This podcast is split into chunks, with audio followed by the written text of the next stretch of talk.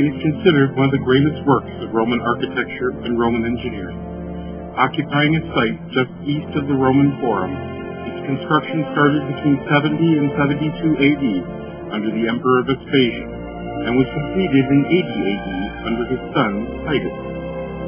The name Amphitheatrum Flavium derives from both Vespasian's and Titus's family name, Flavius.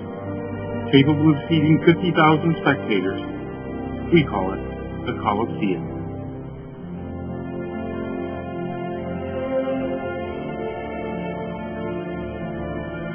The Roman Forum was the seat of Roman government and the heart of the Roman Empire. Though it is only crumbling ruins today, we can use computer graphics to see it as it was 70 AD.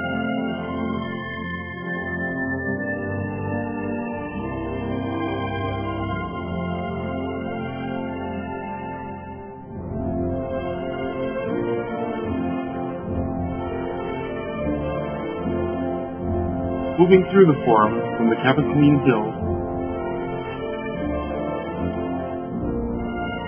Down the Via Sacra.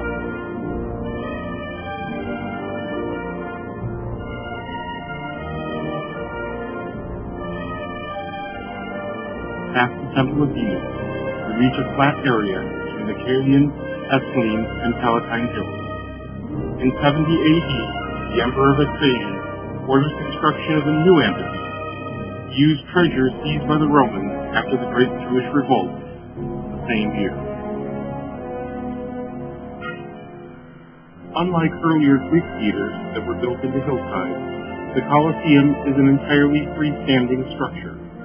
It's elliptical, 189 meters long and 156 meters wide, with a base area of 6 acres.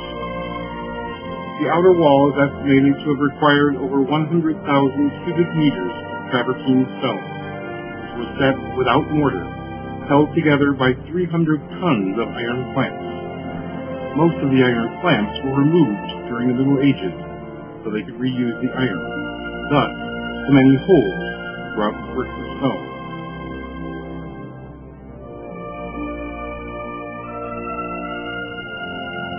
Cross-section shown here displays the various levels of seating in the Coliseum. The Coliseum's huge crowd capacity made it essential that the venue could be filled or evacuated quickly.